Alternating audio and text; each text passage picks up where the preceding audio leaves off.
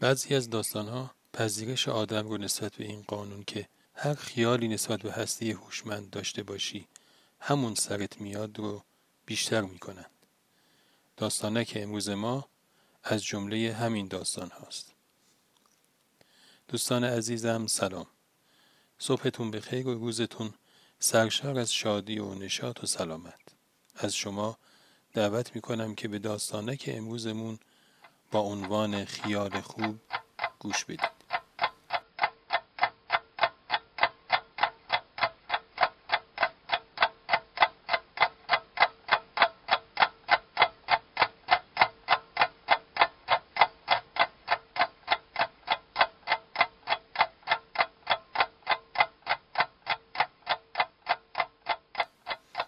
مرد پولی جمع کرده بود و میخواست اون رو توی مسیر تجارت بندازه.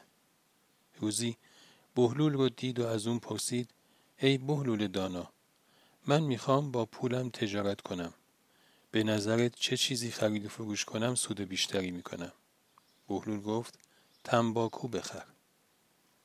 مرد تنباکو خرید و به فصلش حسابی فروخت و بعدش هرچی باقی موند رو با قیمت بیشتر و بیشتری فروخت.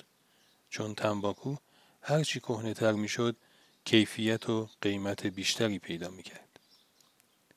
خلاصه مرد حسابی از این معاملش سود کرد. سال بعد دوباره مرد سراغ بهلول اومد و گفت: بهلول دیوانه، به نظرت امسال من چی بخرم میتونم سود بیشتری کنم؟ بهلول گفت: پیاز بخر.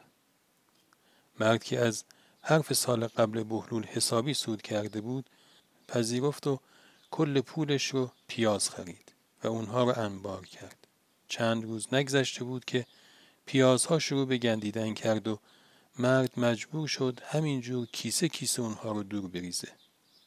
اون همه دارایی خودش رو از دست داده بود و حسابی از دست بهلول عصبانی بود و رفت سراغش و سرش داد کشید که این چه پیشنهادی بود به من دادی که برم پیاز خرید و فروش کنم؟ با این پیشنهاد تو من کل زندگیمو از دست دادم. بهلول گفت: منو سرزنش نکن، خودت اینطور خواستی. پارسال گفتی بهلول دانا، من هم با دانایی خودم بهت پیشنهاد دادم. و امسال گفتی بهلول دیوانه، من هم با دیوانگیم جوابت رو دادم.